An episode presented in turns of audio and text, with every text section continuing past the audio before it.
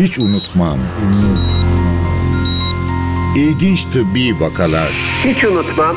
Telefonu her zaman korkuyla açarım. Bu ne yazık ki bizim işimizin doğası. Hiç unutmam. Yeni bir yol denemek zorundaydık. Ve denedik. Çaresizlikten. Ve bütün ekip aynı mutluluğu yaşadık.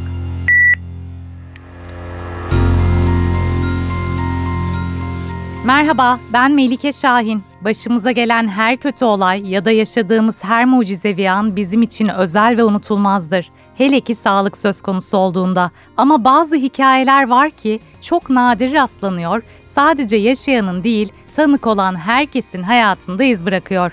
Öyle ki her gün onlarca vaka gören doktorlar bile unutmuyor.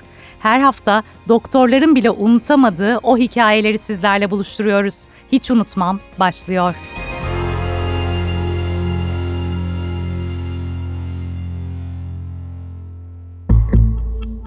Nefes darlığı şikayetiyle doktora gitti. Durumu giderek ağırlaştı. Kalbi büyümüş, kalp yetersizliği başlamıştı. Hatta artık organ nakli listesine girmeye aday bir hastaydı. Doktoru nakilden önce başka bir tedavi denemek istedi. Peki işe yaradı mı? Bu hafta kardiyoloji uzmanı Profesör Doktor Işıl Uzun Hasan anlatıyor. Hadi gelin hikayenin ayrıntılarını dinleyelim. Merhaba Işıl Hanım, programımıza hoş geldiniz. Hoş bulduk. Çok teşekkür ederim. Bize biraz hastanızdan bahseder misiniz? Size ne zaman gelmişti? Hangi şikayetlerle başvurmuştu? Hastam bana 2018'in Mart ayında gelmişti. Kalp yetersizliği vardı. Daha çok şikayeti şuydu. Nefes darlığı çekiyordu yattığı zamanlar özellikle ve hareket ettiği zamanda da yorgunluk hissediyordu. Normal hayatta yaptığı işleri, banyo yapmak, yemek yapmak vesaire bunlarda çok yorulduğunu ifade ediyordu. Peki daha önce bir kalp hastalığı olduğunu biliyor muydu yoksa direkt olarak bu şikayetlerle geldi ve bu teşhisi mi aldı? Daha önce bir kalp yetersizliği olduğunu bilmiyordu ama kendisi çevreden dıştığı kişiler tarafından kalp doktoruna yönlendirilmişti. Kendisi 59 yaşında bir hanımdı. Şeker hastalığı yoktu, hafif bir tansiyonu vardı. Onun dışında bir başka bir bulgu yoktu. Peki siz baktığınızda baktığınızda nasıl bir tablo gördünüz? İleri durumda mıydı tetkikleri yaptığınız zaman? Evet, genel bir muayene olarak kontrol yaptığım zaman akciğer seslerinin her iki alt zonda azalmış olduğunu duydum ben. Oraların havalanmadığını gösteren, belki orada sıvı olabileceğini düşündüren bir bulguydu. Hastanın yakınmalarıyla da uyumluydu. Ben de kalp yetersizliği teşhisini doğruladım böyle olunca. Sonra ekokardiyografi, genel kan tahlilleri yaptık. Ekokardiyografide kalp sonuçta bir pompa olarak çalışan bir organ. Kalbin kasının pompa olarak çalışan bu kasın normal boyutlarından oldukça daha büyük olduğunu ve genel olarak kasılmasının da azalmış olduğunu gördük. Normalden ne kadar farklıydı? Yani sağlıklı bir insanda olan nedir? Bu hastada durum neydi? Bu hastanın kalbi 6,3 santim ölçülüyordu. Sol kalp bölümü, sol kalbin karıncığını ölçüyoruz aslında. Normalde 5,7'nin altında olması lazım. Bununkisi biraz daha ileriydi. Normal kasılma da yüzde olarak veriyoruz kasılmayı. Normal kasılma yüzde 55-65 arası olan bir şey. Bu hastanınkisi yüzde 45 civarındaydı. Peki e, baktığınız zaman şimdi kalp yetersizliği hastaları için aslında kalp nakline giden bir yol başlayabiliyor. Bu hasta için durum neydi? Hiç bu kritik noktada gördünüz mü onu? Yani biz bu ilk dönemde gördüğümüz zaman böyle bir şeyi öncelikle araştırmaya gidiyoruz. Hastanın EKG'sinden de söz etmem lazım. EKG'sinde de bir sol dal bloğu dediğimiz ileti yoluna ait bir bozukluk vardı.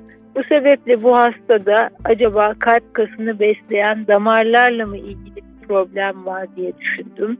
Onun için anjiyografi istedim, kalp anjiyografisini. Ayrıca hasta yakın zamanda grip hastalıkları da atlatmıştı. Buna bağlı bazen grip virüsleri ve daha sonradan 2018'de henüz korona yoktu ama koronanın da kalp kasını tuttuğunu biliyoruz. Öyle bir enfeksiyon geçirip kalp iltihabı mı geçirdi, miyokardit mi geçirdi diye düşündüm. Öncelikli olarak bazı tedaviler var kalp yetersizliği hastalarında verdiğim.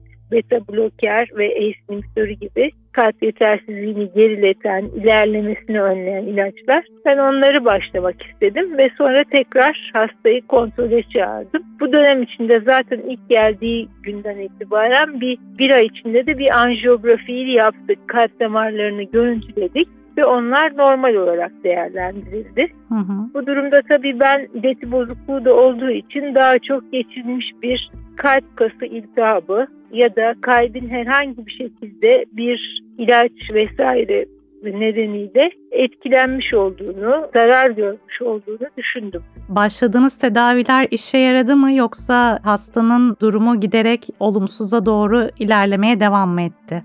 Maalesef 3 ay sonra yaptığımız ekokardiyografi yaptık tekrardan. Tüm ilaçları kullandığı halde hastanın şikayetleri de pek geçmemişti. Bu 3 ay sonraki ekokardiyografide durum daha da kötüydü. Başta 6,3'tü sanıyorum ventrikül. Bu sefer 7,0'a ölçtük ve kasılmada daha da kötüleşmişti. %40 iken %25'e inmişti. O sırada ekokardiyografiyi yapan kardiyolog arkadaşım hastaya yani sen artık kalp nakli hastasın demişti. Tabii kalp nakli de oldukça çok az bulunan bir şey olduğu Hı hı. için hasta çok üzülmüştü gerçekten. Bundan sonra artık ölmeye mi yaklaştım, ne olacak gibi sıkıntıları vardı hastamın. Sanıyorum hastaneye ara ara yatışlar da başladı değil mi durumu kötüleştikçe? Evet, kalp büyümesine bağlı olarak zaman zaman çok sıkıştığı zamanlarda bağırsak ödemi de bizim bu kalp yetersizliği hastalarımızda çok sık oluyor. Genel olarak akciğerde sıvı toplanıyor kalbin pompalamamasına bağlı. Bazen ayaklarda ödem oluyor. Bazen de bağırsak duvarının da ödemi olunca bu sefer verdiğimiz ilaçlar da eminmediği için fayda etmiyor. O zamanlarda hastamızı yatırıp damar yolundan ilaç verip rahatlatmayı amaçlıyoruz. Böyle birkaç gün yatıp tekrar çıktığı da oldu bu süreç içinde. Peki siz nasıl bir tedaviye başvurmayı istediniz? Nasıl bir yol izlediniz bu hastada, bu kalp nakline doğru giden yolda? Hastamızla tekrar konuştuk. Özellikle bu sol dal bloğu varlığı yani kalbinin ileti yolunun tutulmuş olması bazı üç kablolu dediğimiz bir kalp pili türü var. Bu kalp pili türü özellikle böyle büyümüş kalbi olan ve ileti yolunda sorun olan hastalarda o zarar görmüş bölgenin kasılmasını sağlayarak daha güzel bir kalbin kasılmasını sağlayabiliyor ve zaman zaman da kalbin pompa fonksiyonunu oldukça güzel düzeltebiliyor. Bunlardan ayrı ani kalp bölümü de olabiliyor bu büyümüş kalpli hastalarda. Öyle bir şey olursa elektrik şoku vererek hastayı geri döndürme şansımız da oluyor. Bu tabii hastaya kalmış bir tercihti değil mi? Yani sonuçta çünkü tam olarak etkili olup olmayacağı da denemeden, başlamadan anlaşılamıyordu. Evet hastamızı anlattık. Fakat hasta bu kalp pilinin yapılan çalışmalarda özellikle kadınlarda aynı bizim hastamız gibi damarları normal bulunan kişilerde daha da faydalı olduğuna dair bilgilerimiz vardı. Hastaya da sen de bu işlem için çok iyi bir adaysın dedik. Kalp naklini daha sonra düşünürüz. Buna cevap vermezsen düşünürüz diye konuştuk. Peki uyguladığınız pili sonra ne oldu? Tedavi başarılı oldu mu? Kalp pilimiz çok güzel yerleşti. Üç kablo da yerine yerleşti. Cihazı taktığımız andan itibaren hasta kendini çok çok iyi hissetmeye başladı. Sonra bu kalp küçülmeye başladı büyümüş olan kalp. 7,0'dı biz taktığımız zaman. Hı hı. Yine geliş şeylere 3 ay sonra falan 6,3'e indi o kalp boyutu. 9 ay sonra falan kalp boyutu neredeyse normale 5,6'ya kadar indi. Kasılması düzeldi. Hastanın morali çok yerine geldi. Bu arada torunları oldu. Onlarla ilgilendi. Fonksiyonel kapasitesi çok arttı. Günlük işlerini hiç yapamayan insan her şeyi yapabilir. Her şeyin üstesinden gelebilir bir hale geldi. Hikayemiz güzel bitti. Tabii Şu bu anda pilin 6. yılında hastamız. Artık kalp pili bittiği için bir değişim yapılacak. Batarya değişimi yapılacak. Durum böyle.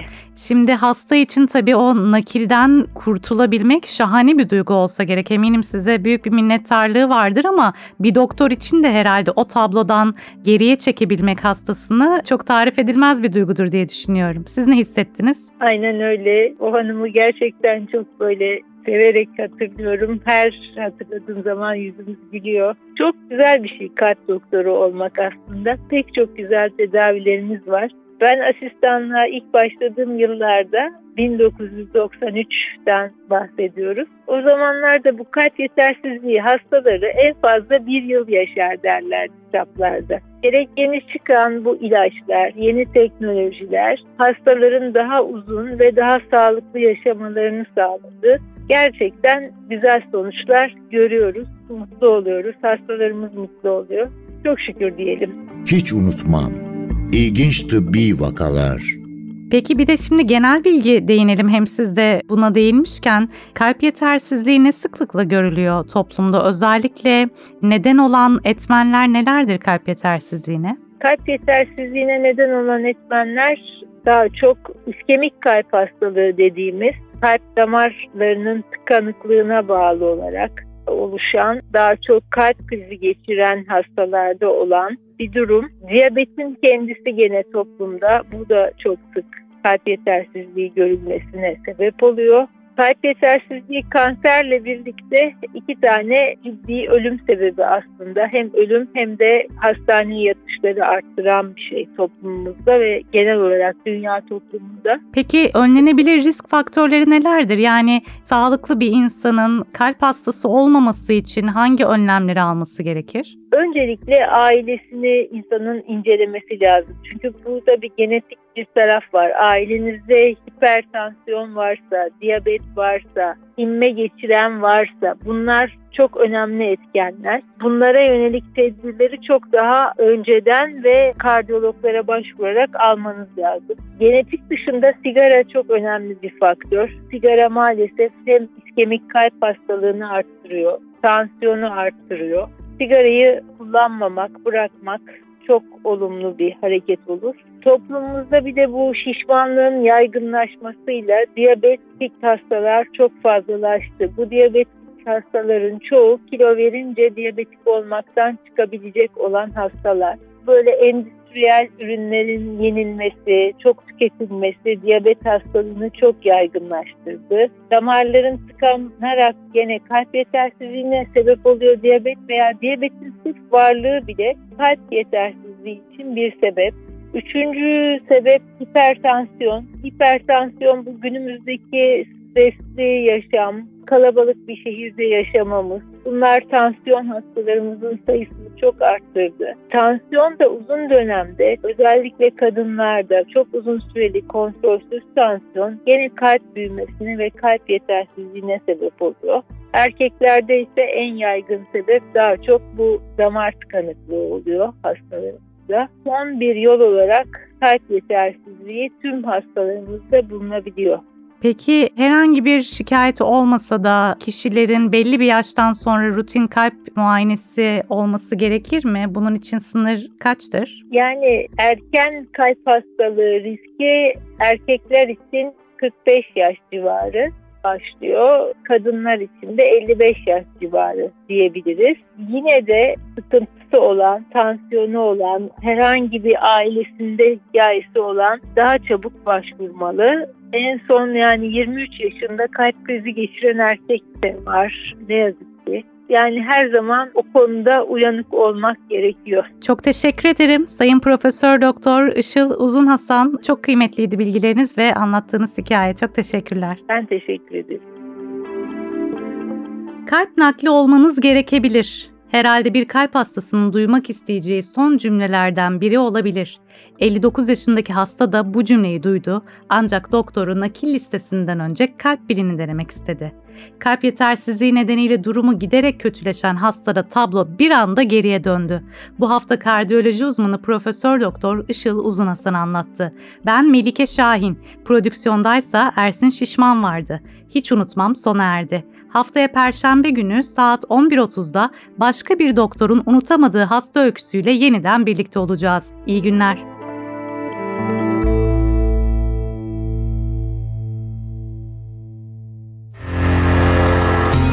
Hiç unutmam. İlginç tıbbi vakalar.